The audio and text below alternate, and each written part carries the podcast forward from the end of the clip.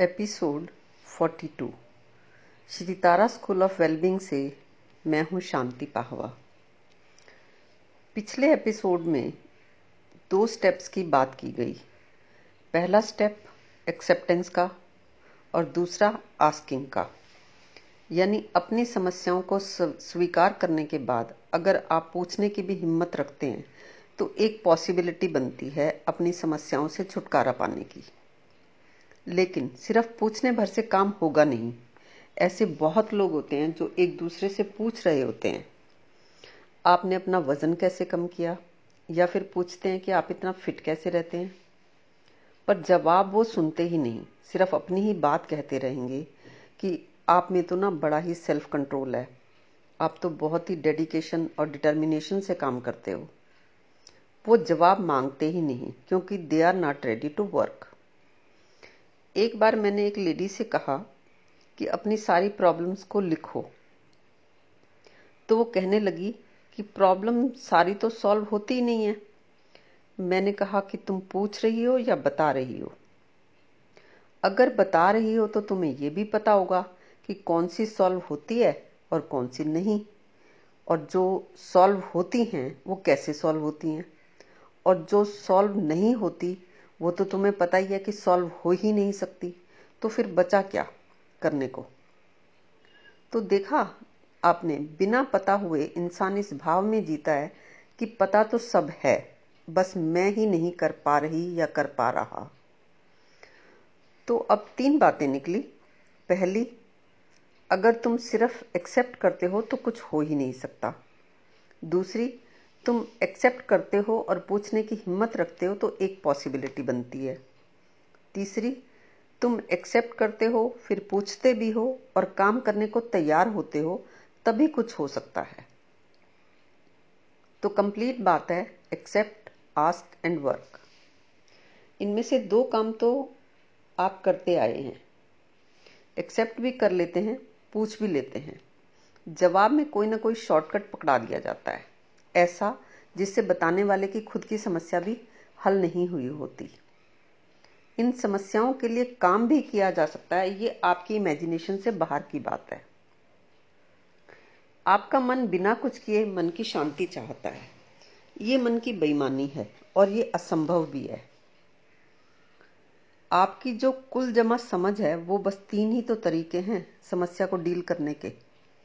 पहला, सप्रेशन, खुद को दबा लिया या दूसरे को दबा दिया। दूसरा, कॉन्फ्लिक्ट, यानी लड़ लिए खुद की सही बात के लिए दूसरे की सही बात से। तीसरा, डिस्टेंस, एक दूसरे से दूरी बनाकर जीने लगे।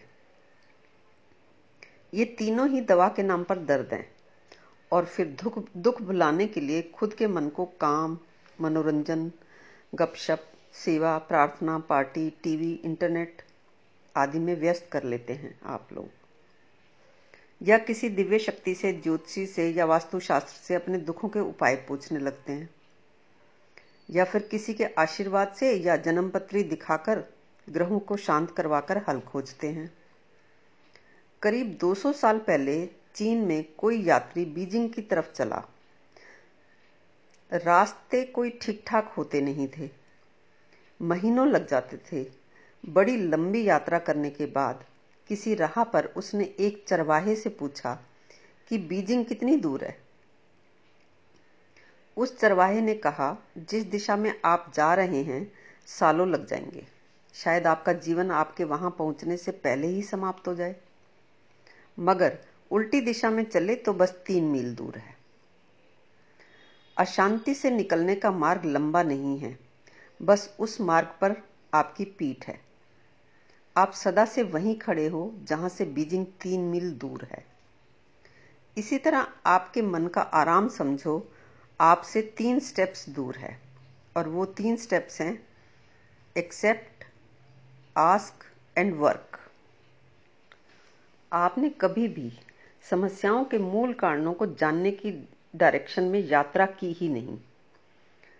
आपने कभी विचार ही नहीं किया कि जब कोई भी लड़ना नहीं चाहता तो लड़ाई हो क्यों जाती है। आप अब आपका सवाल ये भी हो सकता है कि उपाय के तौर पर आप क्या बताते हैं।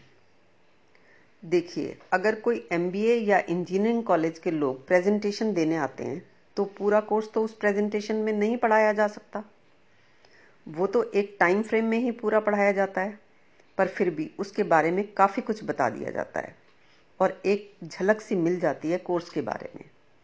पूरी पढ़ाई तो प्रोसेस से ही करनी पड़ती है। हाँ, कोई क्रॉस क्वेश्चंस या कोई डाउट्स होते हैं तो वो भी क्लियर कर लिए जाते हैं। तो यहाँ मैं भी कोशिश करती हूँ आपको थोड़ी सी झलक दिखलाने की। हम रोज़मर्रा की ज़िंदगी में जैसी भी हमारी समझ होती है उससे हम इश्यूज़ को डील तो कर रहे होते हैं, पर हम डील कर नहीं पा रहे होते। जब भी कोई इशू होता है बात उखड़ जाती है, बात कहीं से कहीं पहुंच जाती है। तुम रोते हो, तुम चिल्लाते हो और कभी कभी गालियाँ भी निकल जाती हैं, और कभी कभी मन करता है कि एक लगा ही दिया जाए। कभी कोई हस्बैंड वाइफ एक दूसरे को लगा भी देते हैं, पर कोई लगाने के किनारे से वापस भी आ जाते हैं। बहुत ही कम फर्क रह जाता है लगा देने वाले में और रुक जाने वाले में। इस रेफरेंस में आगे की बात इम्पॉर्टेंट है, ध्यान से सुनिएगा। इश्यूज़ को डील करने के लिए बीस बाईस बेसिक्स हैं जो नब्बे डेज़ के प्रोग्राम में तुम्हारे प्रश्नों के जवाब में मिलेंगे। उन जवाबों से वो बेसिक्स तुम्हें खुद निकालने होंगे। वो बेसिक्स बता मैं भी सकती हूँ, मगर जो बेसिक्स तुम्हारे मंथन से निकलेंगे वही तुम्हारी समझ में स्थायी रूप से टिकेंगे। आपके मन की ज़रूरत है अपनी समस्याओं की जड़ को जानना, जड़ यानी रूट्स, ताकि आपके मन से समस्याओं की जड़ निकल सके, यानी आपकी प्रॉब्लम्स रूट्स से ख़त्म हो सके। निश्चित ये काम आपने कभी नहीं किया, इस डायरेक्शन में आप कभी गए ही नहीं, और ये आपका अधिकार भी है, कर्तव्य भी है कि जैसे आप अपने पेट, सिर और कमर के दर्द का उपाय करते हैं वैसे ही आपका मन भी तो एक अंग है। उसकी तकलीफ़ के लिए भी डिटेल में बताकर उपाय पूछें। मन की तकलीफ़ के उपाय पूछना हेल्थ की डायरेक्शन में किया गया काम है। अभी तो आपकी हालत यह है कि आपको पता ही नहीं है कि आपको चाहिए क्या, और आप डिपार्टमेंटल स्टोर में घुस गए हैं। जो सेल्समैन स्मार्ट होगा वो आपको अपना माल बेच देगा, इसलिए पहले कदम पर सावधानी की ज़रूरत है। गलत दिशा में चल पड़े तो कभी बीजिंग ना पहुंच पाएंगे। अब मैं बताती हूँ कि बीजिंग कैसे मैं बीजिंग कैसे पहुंची। मैंने पहला बेसिक समझा कि किसी को समझाया नहीं जा सकता। अब आपको लग सकता है कि इसमें नया क्या है, ये तो वही पुरानी घिसी पिटी लाइन है जो अक्सर हम सभी बोलते हैं कि किसी को समझाया तो जा नहीं सकता। इसमें मेरे लिए नया ये था कि ये लाइन मैं जानती थी, अक्सर बोलती भी थी, पर यूज़ नहीं कर रही थी। तो जब मुझे आरसी, आरसी यानी राजेंद्र चांडक ने समस्या के रेफरेंस में इसकी सारी साइड्स, इसके सारे आयाम दिखाए तो ये शब्द मानो मेरे खून में चले गए।